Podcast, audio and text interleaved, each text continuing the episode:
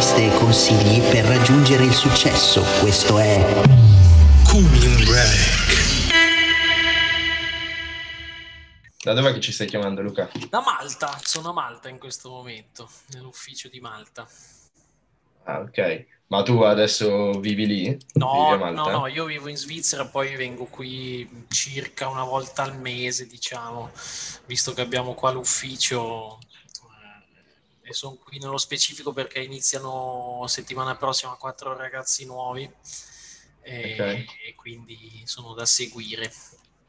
Vabbè, dai, il clima è meglio che a Milano. Decisamente. Si sta Decisamente. meglio, si sta meglio. Bene. Allora, innanzitutto ti ringrazio per, eh, per, aver accettato il nostro invito, siamo molto felici di poter realizzare questa intervista. Abbiamo mille cose sulle quali vorremmo parlare con te, soprattutto sapendo la tua esperienza. E, e quindi raccontaci tu com'è che è iniziato tutto e tu ad oggi com'è che ti definisci? Se uno ti chiede che lavoro fai, cos'è che rispondi? Allora, eh come mi definisco? Io di base proprio la mia grande passione è il trading, quindi la prima cosa che mi viene in mente quando qualcuno mi chiede cosa faccio è il trader, perché di fatto io la mattina mi sveglio con l'idea dei mercati finanziari e vado a letto con l'idea dei mercati finanziari e nel mentre cerco di sfruttare i movimenti che tutti i giorni ci regalano i mercati finanziari. Poi chiaramente negli anni, nel tempo, questa, questa attività di trader si è eh, declinata in vari aspetti della vita che chiaramente avanzando con, con l'età eh, si sono poi palesati. Quindi eh, il fatto appunto di saper fare trading ed essere un tempo molto giovane mi ha portato poi a capire che c'erano tante opportunità nel settore collegato al trading online, quindi settore investimenti o comunque finanza, economia in generale, tanto poi da aver fondato assieme ad altre due persone un portale che si chiama investire.biz con il quale poi siamo andati a fornire dei servizi ai grossi player del settore economico-finanziario. Quindi ci siamo accorti sostanzialmente che di economia, di finanza, di trading erano davvero in pochi a saperne parlare bene, a saperne scrivere bene, a saper raccontare bene. Di conseguenza ci siamo messi noi a farlo e oggi il fatto che noi creiamo, scriviamo contenuti per anche terze, terze parti che appunto esatto. possono essere banche eccetera è un, una parte importante del, dei, nostri, dei nostri business diciamo io lo dico sempre il bello di fare trading è che ti obbliga di fatto a essere aggiornato su quello che succede nel mondo succede. in tempo reale perché tu vedi come oggi per esempio le borse scendere, ti chiedi che cosa sta succedendo, scopri che in Sudafrica esistono 32 varianti del, del, del Covid che stanno iniziando a circolare nel mondo.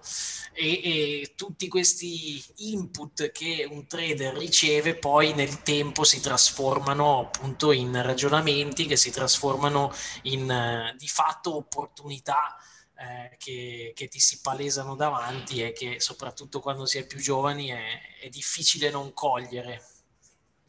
Ecco, tu a che età hai iniziato appunto a fare trading? Io ho iniziato a 14 anni, quindi più di 20 anni fa oramai, proprio perché ero attratto tantissimo dalla possibilità di guadagnare da un computer.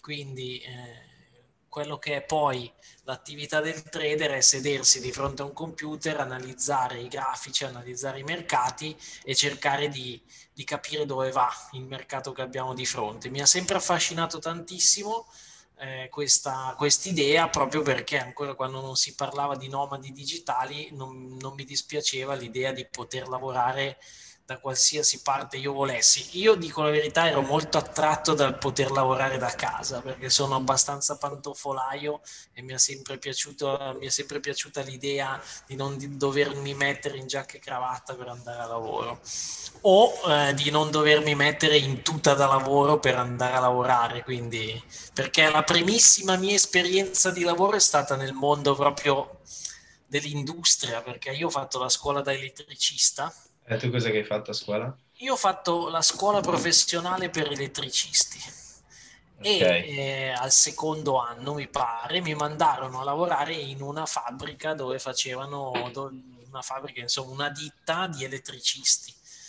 E mi ricordo che mi facevano fare tutti i lavori più brutti possibili, immaginabili, tra cui tirare i cavi d'inverno nei tunnel sottoterra e mi ricordo come se fosse ieri, un cer- a un certo punto io ero lì veramente in un cunicolo eh, sotto, sotto un ospedale di Milano a tirare dei cavi, mi sono visto di fronte un topo che mi ha guardato e il topo quasi schifato mi ha guardato e se n'è andato.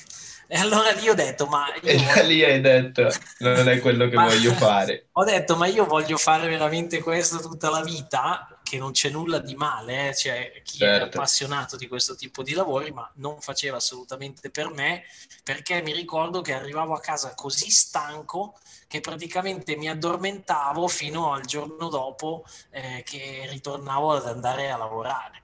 E quindi ho detto no, cioè questa vita eh, non, non, mi piace, non è quello che fa per me, devo capire meglio come funzionano gli ingranaggi di, di questo mondo per cercare di eh, pilotare io questi ingranaggi e non essere pilotato, ecco. Ma quando, quando hai iniziato, io quando si parla di investimenti la prima cosa che salta in mente è comunque il rischio dell'investimento e soprattutto per un ragazzo che inizia ed entra in un mondo del quale sa poco e niente, quindi la possibilità di sbagliare è altissima e si ritrova di fronte a un grosso fallimento, magari investe i suoi risparmi e va male quell'investimento, poi capita spesso che la persona tiri il freno a mano e dica basta, io non voglio più entrare per niente a far parte di quel mondo tu dalla tua esperienza, com'è che, com'è che vivi questo, questo fattore? Beh, partiamo dal presupposto che chiunque ha iniziato a fare trading o comunque a mettere il becco negli investimenti, tendenzialmente, a meno che sia molto fortunato, ma le prime esperienze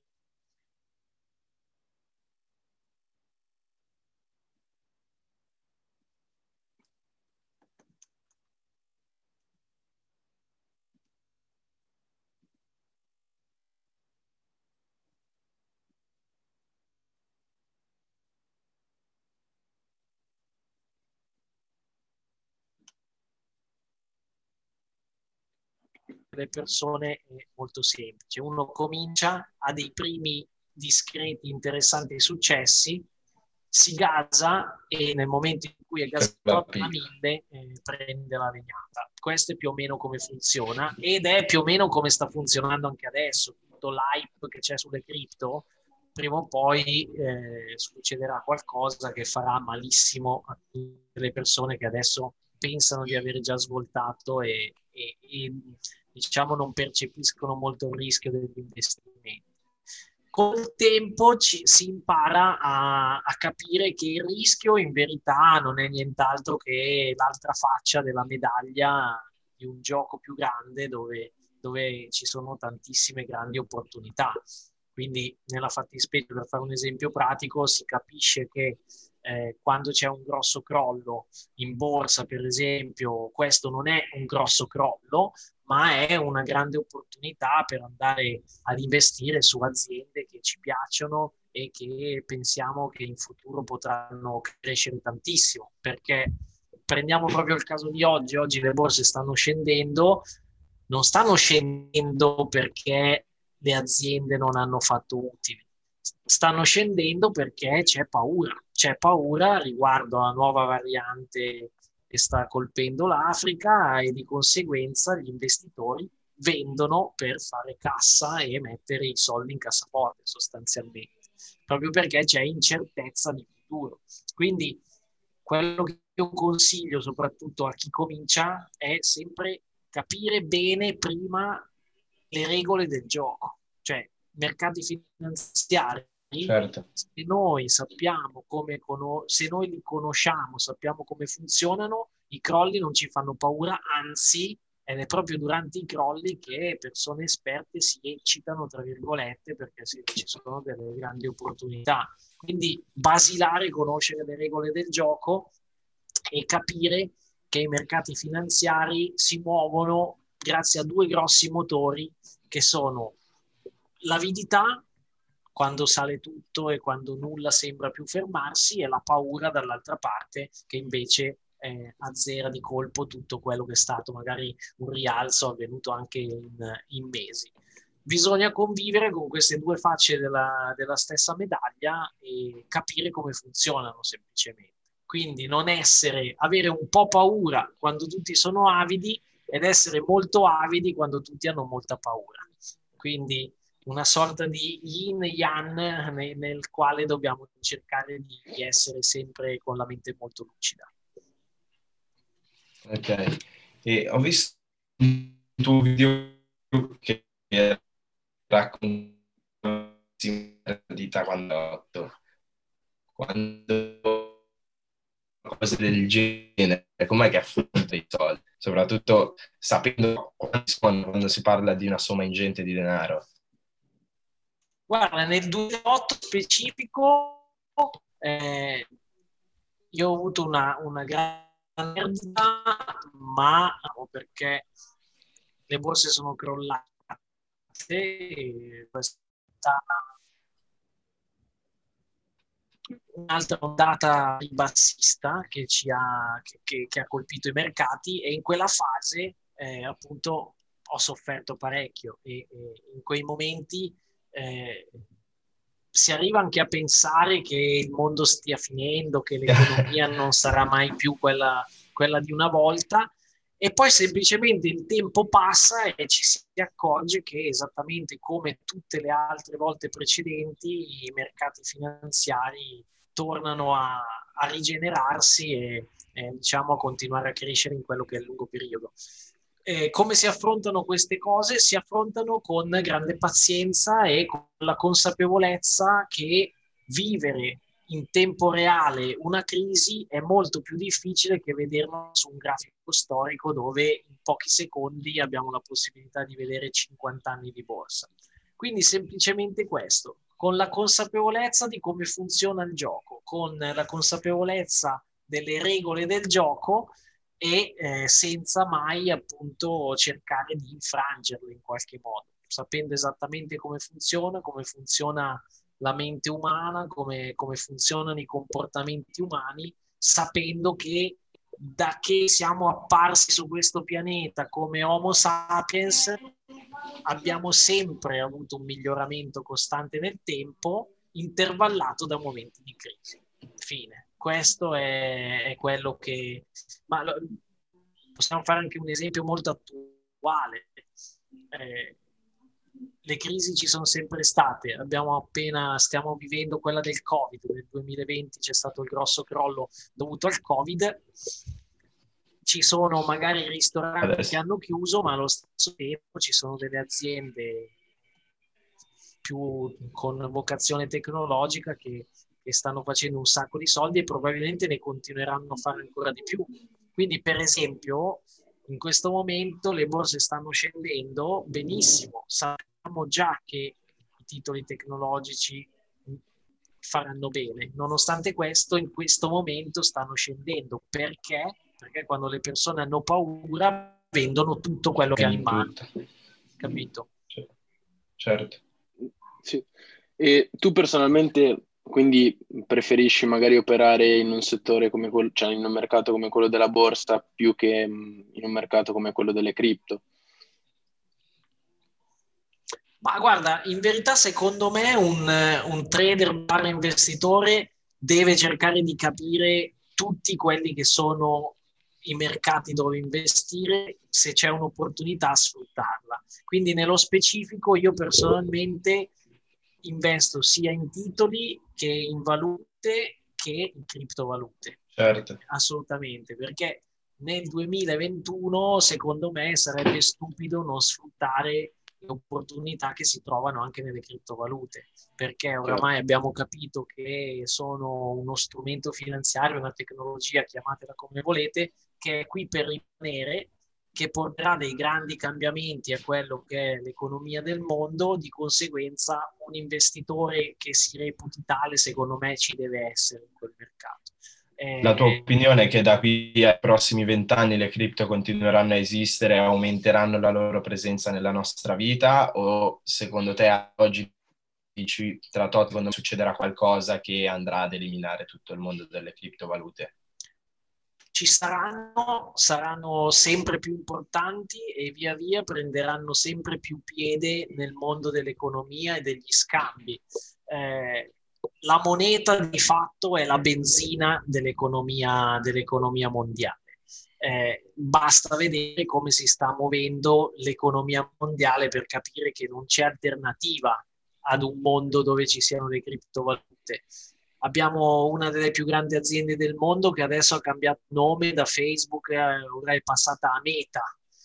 È sicuro che sposteremo tutti quantomeno a lavorare, a vivere, a divertirci su questa sorta di secondo mondo virtuale e chi sta pensando a questo mondo virtuale, che sono le aziende più grandi del mondo, non si lascerà sfuggire l'opportunità di avere i propri metodi di pagamento, di avere tutto nel proprio controllo, però allo stesso tempo si è anche capito, e anche queste aziende l'hanno capito, che l'economia centralizzata non funziona più perché è diventata troppo centralizzata. E di conseguenza il, il, il, il binomio grandi corporation e, eh, e, criptovalute non può che essere il, futuro di come avverranno gli scambi tra le persone. Quindi mm ti dirò di più, uh, non solo avremo sempre di più le cripto, ma uh, anche il mondo degli NFT sarà sempre molto più reale. Oggi sembra assurdo che un, uh, un piccolo pixel possa costare qualche milione, in verità no, perché se noi pensiamo che oggi andiamo a pagare il biglietto al Louvre per vedere la Monna Lisa, molto probabilmente tra dieci anni pagheremo un biglietto per andare a vedere i CryptoPunk e quindi quanto varranno questi cripto, quanto varranno questi CryptoPunk? Probabilmente di più di quello di, che valgono adesso perché noi con un visore in faccia semplicemente schiacceremo un tasto, pagheremo con la nostra criptovaluta che accetterà il detentore dei CryptoPunk che avrà organizzato anche un bel metaverso dove espone i CryptoPunk e non ci sarà nemmeno bisogno di fare la fila al, al Louvre. Quindi provate a immaginare quanto può incassare una persona che fa vedere i suoi CryptoPunk a potenzialmente tutto il mondo. Miliardi, non i, i pochi milioni che ha pagato i CryptoPunk. Capito? Quindi è sicuro che andiamo in questa direzione, non avremo più barriere di spazio, quindi questa chiacchierata che stiamo facendo potremo averla praticamente di persona e, e sarà... È incredibile pensarci adesso come cosa. Sarà sì, probabilmente sì. molto più bello della realtà, capito? Perché io piuttosto che essere con uno sfondo finto di New York e voi con lo sfondo delle vostre camerette, probabilmente faremo questa riunione nel deserto del Sahara con con Al... attorno a noi, boh, chi lo sa, i falchi, i beduini qualche... e i, i, cammelli. Capito? Cioè, quindi... Allora lo diciamo adesso, quando si potrà fare, faremo tra dieci anni, vent'anni che siano, una riunione insieme nel Ma guarda, la riunione volendo la potremo già fare, eh, perché io ho già il visore di ah, Oculus, visore. quello che si chiamava Oculus, eh, che ah, adesso si chiama sì, Meta, sì, sì. Meta, MetaCast, MetaCast, perché prima si chiamava Oculus Cast, adesso è MetaCast. E, e la riunione è già fattibilissima, eh? Eh, quindi assolutamente.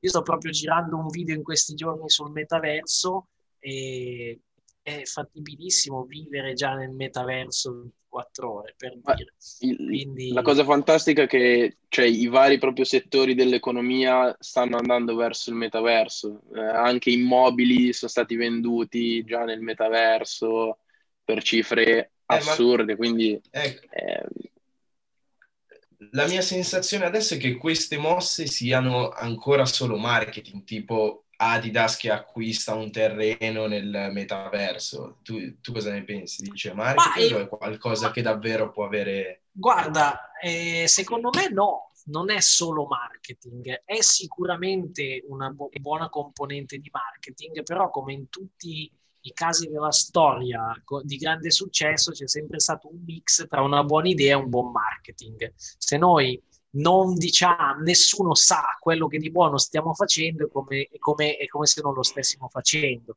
E la stessa cosa vale oggi per il metaverso. Eh, provate a immaginare Adidas organizzerà delle Olimpiadi nel metaverso dove per partecipare tu devi per forza comprare le scarpe Adidas che saranno una scarpa NFT e ci sarà quindi la scarpa da 100 euro che varrà eh, 0,5 CRO eh, piuttosto che la maglietta personalizzata che tu potrai comprare eh, attraverso un NFT. E tutti sapranno che tu hai un capo originale perché quell'NFT è, eh, è unico. È unico eh, sarà più importante una maglietta vera di, nel mondo reale o sarà più importante magari avere una maglietta NFT nel metaverso? Io non ho dubbi che sarà più importante avere una maglietta che magari ti fa performare di più in una gara nel metaverso. La verità è che non sappiamo che cosa succederà, ma molto probabilmente tutto quello che già stiamo immaginando potrà succedere. E quindi questo apre anche a delle possibilità incredibili dal punto di vista del business e proprio delle opportunità anche di investimento, perché le aziende che riusciranno a cogliere bene questi cambiamenti faranno miliardi e siamo in un punto oggi dove avremo tantissime aziende che si trasformeranno nella Kodak di qualche tempo fa, che non si è aggiornata, è andata avanti a fare eh, le pellicole delle fotografie, e avremo la nuova Apple.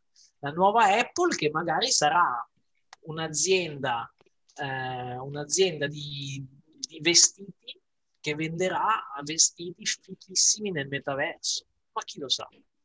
Cioè, però succederà, è eh? sicuro succede questa cosa qua. E credi che il nostro paese, quindi l'Italia, sia pronta e capirà che comunque c'è bisogno di questo progresso? Mm, perché, diciamo, comunque in Italia mm, molte volte abbiamo visto anche le dichiarazioni di, di Draghi a sfavore di, di Bitcoin. Uh, secondo te l'Italia è pronta per un progresso del genere oppure Ma secondo me, secondo me non è anche antiquato se vogliamo parlare di Italia, Francia, Germania in questo momento.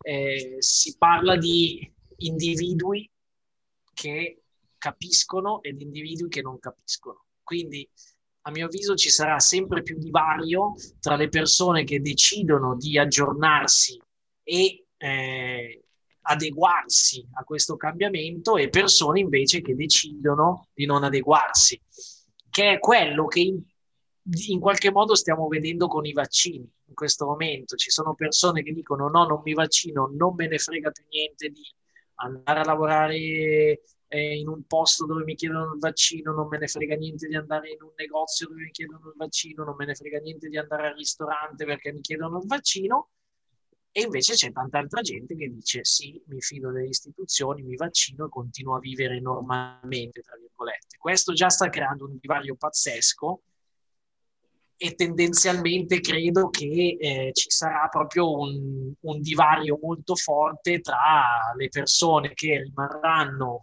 a vedere la vita degli altri su questo aggeggio e le persone che invece vivranno in questo nuovo internet che sta nascendo in questo momento. Prima, stamattina stavo leggendo degli articoli su Bitcoin dopo il calo che ha avuto stanotte e nelle previsioni ognuno spara più in alto possibile e leggi anche dei numeri che ti sembrano impossibili adesso. Secondo te Bitcoin a mezzo milione può essere fattibile da qui in un futuro? Secondo, me, Bitcoin, secondo me Bitcoin da qui a dieci anni sarà ad un milione, non mezzo milione.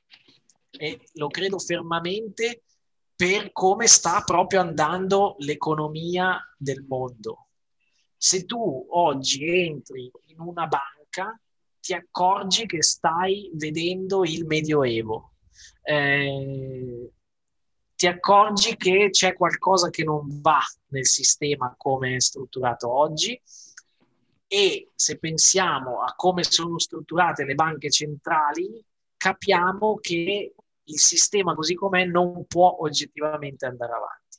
Le banche centrali, se si va a leggere il loro statuto, la Banca Centrale Europea, facciamo un caso specifico, ha come obiettivo quello di eh, avere un'inflazione del 2%. Questo è quello che la, la Banca Centrale Europea deve fare come obiettivo. Cosa significa questo? Perché poi tanta gente giustamente non facendo questo di lavoro non ci pensa. Questo significa, tradotto in termini pratici, che la banca centrale ha come obiettivo farci perdere il 2% di potere di acquisto all'anno. Quindi noi sappiamo che dipendiamo da un'entità, da, un, da, un, sì, da, un, da un'entità che è la banca centrale, che ha come obiettivo farci perdere il 2% di potere d'acquisto anno dopo anno eh, capite che il Bitcoin nasce per questo, per combattere questo potere inflattivo delle banche. Tant'è che è stato studiato esattamente per avere un, un andamento deflattivo. È esattamente il contrario della carta normale, della carta dei soldi stampati, che possono essere continuamente stampati, se continuano a essere stampati il valore degli altri soldi che sono in circolazione cala. E il contrario è Bitcoin, ce n'è un numero finito e in più ci si sta accorgendo sempre di più che questo numero finito, oltre ad essere finito, è anche più scarso del previsto perché sono tantissimi i Bitcoin che vanno persi tutti i giorni.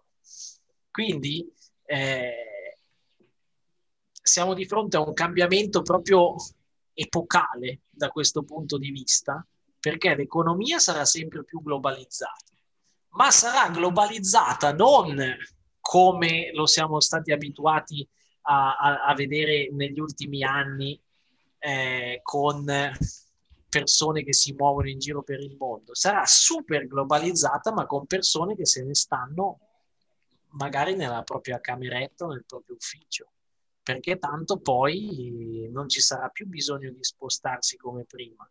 Eh, perché fare questa riunione sarà esattamente come sarà. essere nella stessa stanza e sarà esattamente come essere tutti nello stesso ufficio. Quindi Luca Disca, consapevole di questo cambiamento, se domani si svegliasse e avesse 18 anni con la fortuna di avere l'esperienza che sei riuscita ad accumulare negli anni, e avessi dei risparmi da parte, fai 5.000 euro da parte con i quali sei pronto a destinare quella cifra a investimenti, sì. che cos'è che faresti?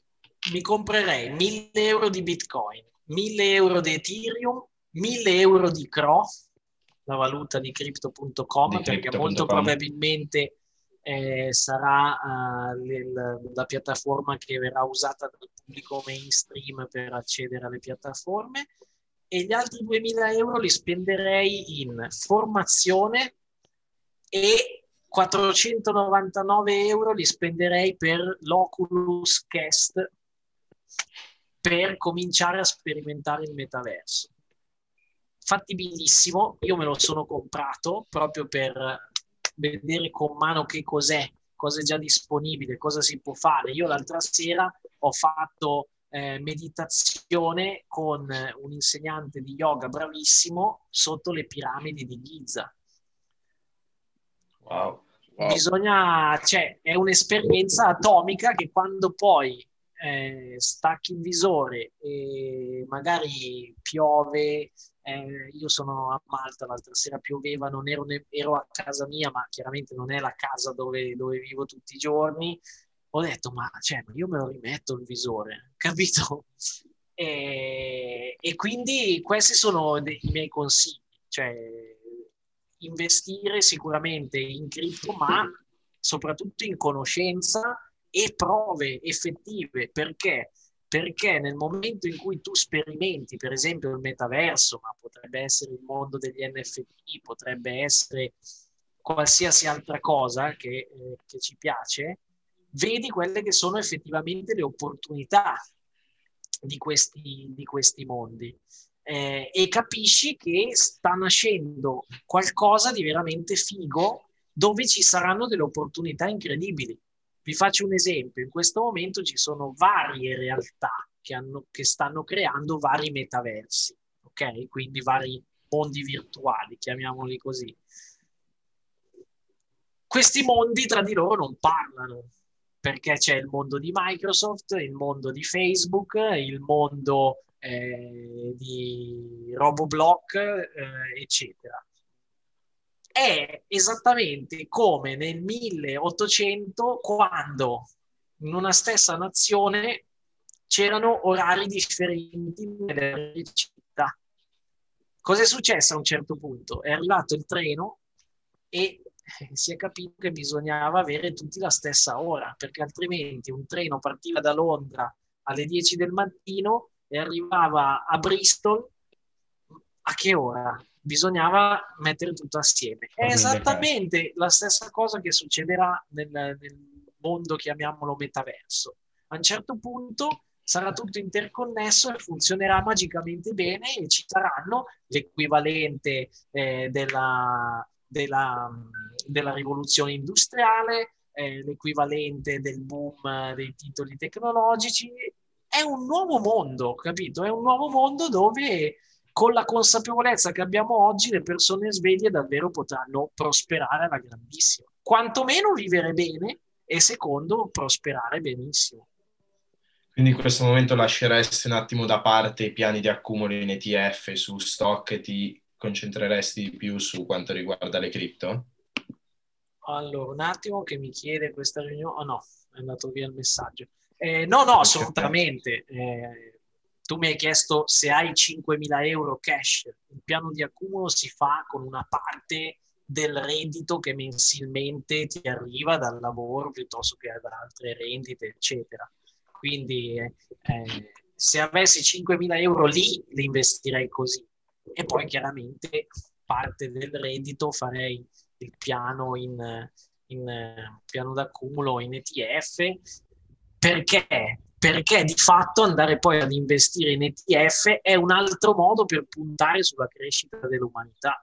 Cioè, alla fine tu andando a comprare un ETF di un indice globale vai a comprare anche Microsoft, Facebook e tante altre certo. aziende che magari adesso non ci vengono in mente, ma che stanno partecipando alla creazione di questo nuovo mondo. E ci saranno tante aziende che nel mentre invece verranno cacciate via da questo indice perché non sono state al passo coi tempi, quindi assolutamente la primissima cosa che bisogna fare è il piano d'accumulo, poi da lì si va a costruire tutto sopra, ma per prima cosa bisogna dare fiducia alla crescita dell'umanità. E consiglieresti quindi solo di investire in quelle tre cripto che ci hai detto oppure anche magari in altro del metaverso? Cioè, altre realtà guarda, che esistono già nel metaverso. Dico, io qualche mese fa ho investito anche in Sandbox, per esempio. in questi giorni sta scoppiando. In questi giorni è salita tantissimo. Eh, ovviamente, se uno poi ha voglia di approfondire, ci sono tantissimi progetti interessanti, eh, ci, eh, però chiaramente l'argomento poi sarebbe vastissimo. Eh, certo. Se uno non ha voglia di fare sbattimenti, diciamo che eh, andare ad investire nelle principali è un buon modo per rimanere, per cavalcare comunque l'onda. Poi probabilmente ci sarà la sandbox di turno che sovraperformerà tutto per qualche motivo particolare, eh, però diventa anche molto più difficile stare aggiornati in quel caso lì perché Chiaro. credo Dovresti che guardare qui, giornalmente. esatto, credo che da qui ai prossimi due anni nasceranno centinaia di progetti nuovi e è un lavoro poi stargli dietro. Certo, certo, certo. Qual è la cosa che ami di più del tuo lavoro a livello di relazioni, di quello che ti porta? Ma guarda, eh, la conoscenza, cioè la- io mi reputo veramente fortunato a fare questo mestiere perché io la mattina mi sveglio e mi metto a leggere tutto quello che succede nel mondo e tutto quello che riesco. Quindi io arrivo la mattina, mi apro eh, il sito del Wall Street Journal, eh, il sito del Washington Post e vado a leggermi tutto quello che succede nel mondo, tutto, dalla variante Covid in Sudafrica fino alla miniera eh, in Russia che, che crolla e uccide 50 persone e vi faccio un'idea del mondo e eh, capisco, cerco di capire quelli che sono i trend eh, che funzioneranno in futuro. E da lì mi faccio la fatidica domanda che eh, mi faccio sempre, ovvero e io come faccio a guadagnarci? E cerco di tradurre in pratica e in decisioni poi di investimento tutti i ragionamenti che faccio durante la giornata. Hai delle routine che consiglieresti a, a chiunque, tipo meditazione, leggere, eccetera, Guarda, cose che fai ogni giorno? Io ho sempre nella vita sottovalutato l'importanza dell'essere in forma fisicamente e mentalmente. L'ho sempre un po' considerato un qualcosa, non, ti non dico che facesse perdere tempo, però in qualche modo sì. Due anni fa eh, mi sono accorto che, che non, che non- che non andava bene la mia la situazione fisica in cui ero perché pesavo 96 kg. In questo momento, giusto per darvi un'idea, sono 75. Eh, Wow. e contemporaneamente al, al momento in cui ho iniziato a mettermi in forma, le, le mie capacità proprio mentali di fare connessioni tra un argomento e l'altro e poi i risultati che ho avuto sia come risultati negli investimenti che come risultati proprio in termini imprenditoriali sono proprio esplose.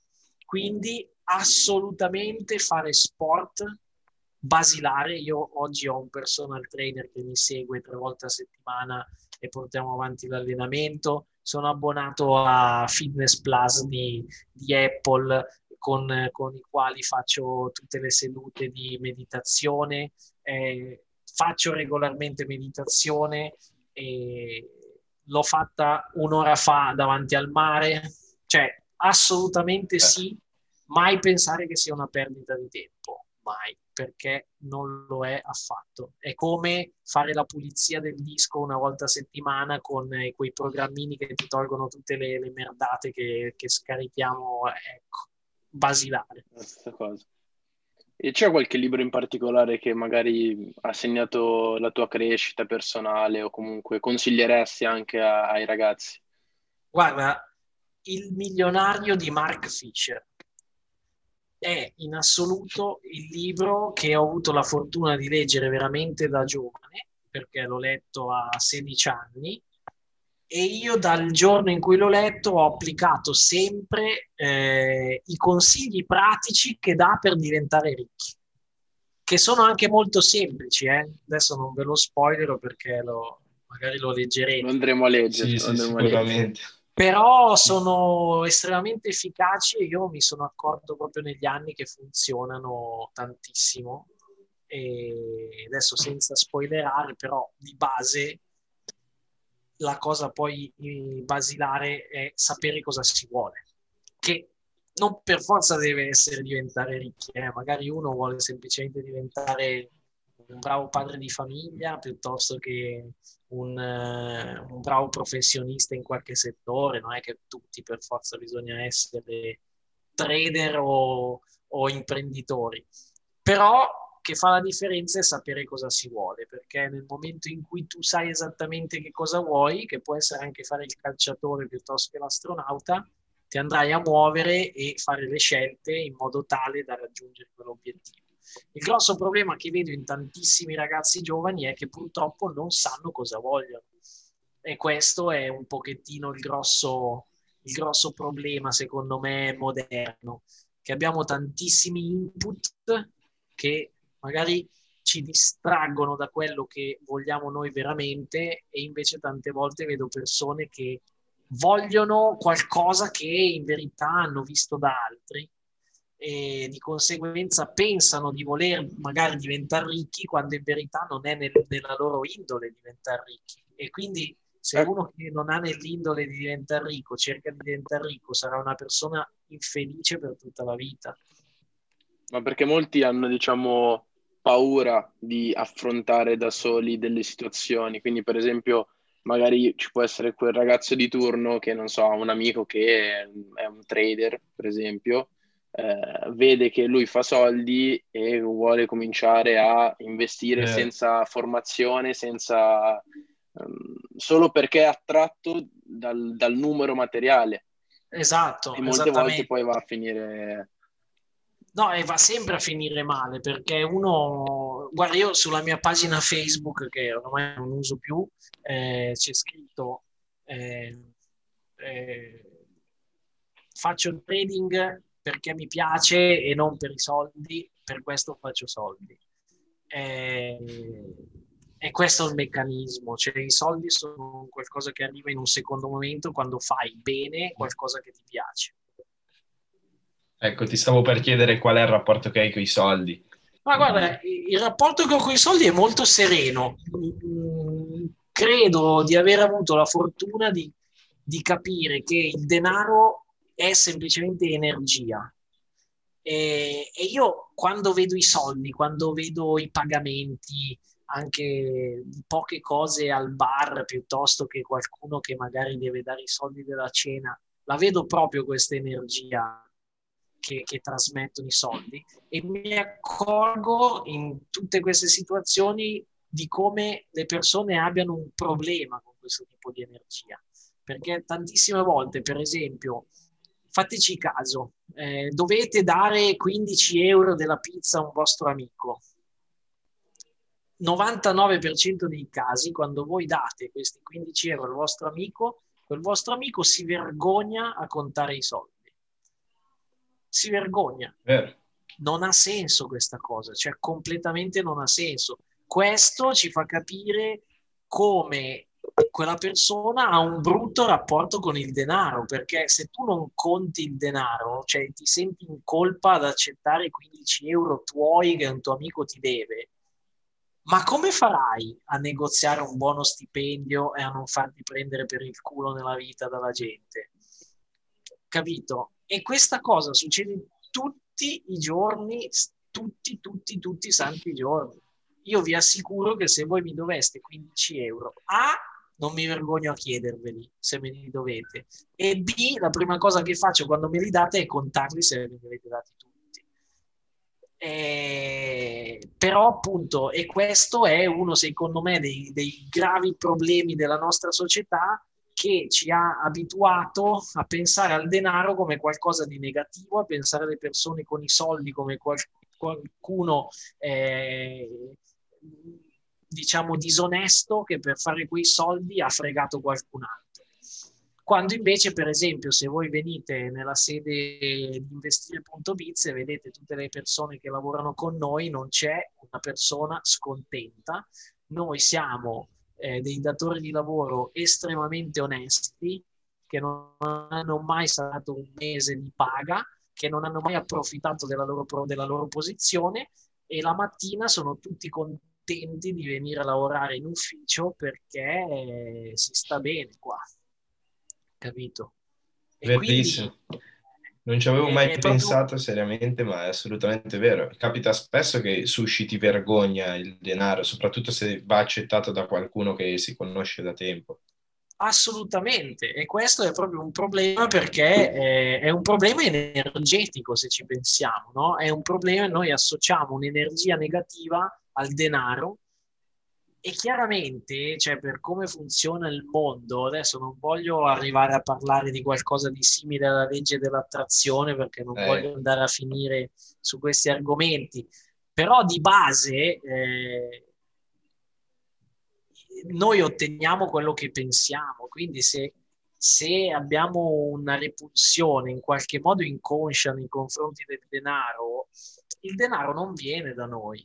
Cioè, essendo energia, il denaro è come le persone. Se noi non sorridiamo per strada, le persone non vengono da noi. Cioè, è, è la stessa cosa è se noi non sorridiamo al denaro, il denaro non viene da noi. Io, per esempio, forse riesco a farvi un esempio. Guardate qua. Questo è un centesimo che ho trovato per terra adesso mentre tornavo da pranzo io raccolgo anche i centesimi perché non manco di rispetto al denaro. E io sono convinto che il denaro da me arriva perché con me sta bene, gli sono simpatico, perché lo tratto bene, capito? Bellissimo. Eh, è legge l'attrazione alla fine. Ma chiamala come vuoi, capito? Cioè, chiamala come ti pare, però ti dico, oh, io una volta per raccogliere un centesimo ho rischiato di finire sotto un treno, che è una cosa stupidissima, non fatela ovviamente, potevo aspettare che il treno passasse, eh, c'è sempre un modo più intelligente di fare le cose. Eh, però per dire io il mio primo telefonino, che è stato un Nokia 3310, quelli ancora con lo Snake, magari voi non li avete neanche visti, eh, l'ho comprato con le monetine che i miei compagni di scuola mi tiravano perché io le raccoglievo. E quindi tipo scimmietta si divertivano a lanciarmi i resti del panino, i resti della bibita, perché io raccoglievo tutto. E io, con, io, mi vanto sempre di dire che il primo telefonino lo, me lo sono comprato con eh, le monetine che i miei amici mi, mi, lanciavano e mi prendevano ovviamente per il culo. Capito? E adesso ancora quando vedo qualcuno di questi mi dice cazzarola, te raccoglievi le monetine e poi ti sei comprato eh, eh, capito? Però è, è, proprio un rapporto con il, è proprio un rapporto con il denaro, eh? cioè è proprio un, un, rapporto che si ha con il, con il denaro, come qualsiasi altra cosa. È come le persone. Bello, bella, bella cosa. E noi chiediamo, quando stiamo per terminare l'intervista, a tutte le persone con le quali abbiamo la possibilità di chiacchierare, che cos'è per loro la felicità. Quindi dici la tua. Guarda, secondo me ho un'idea molto chiara. Nel 2021 la felicità è alzarsi la mattina con un obiettivo ben preciso. Questo è.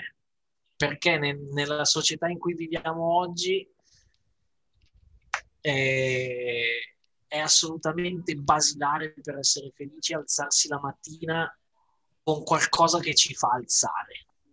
Questo è.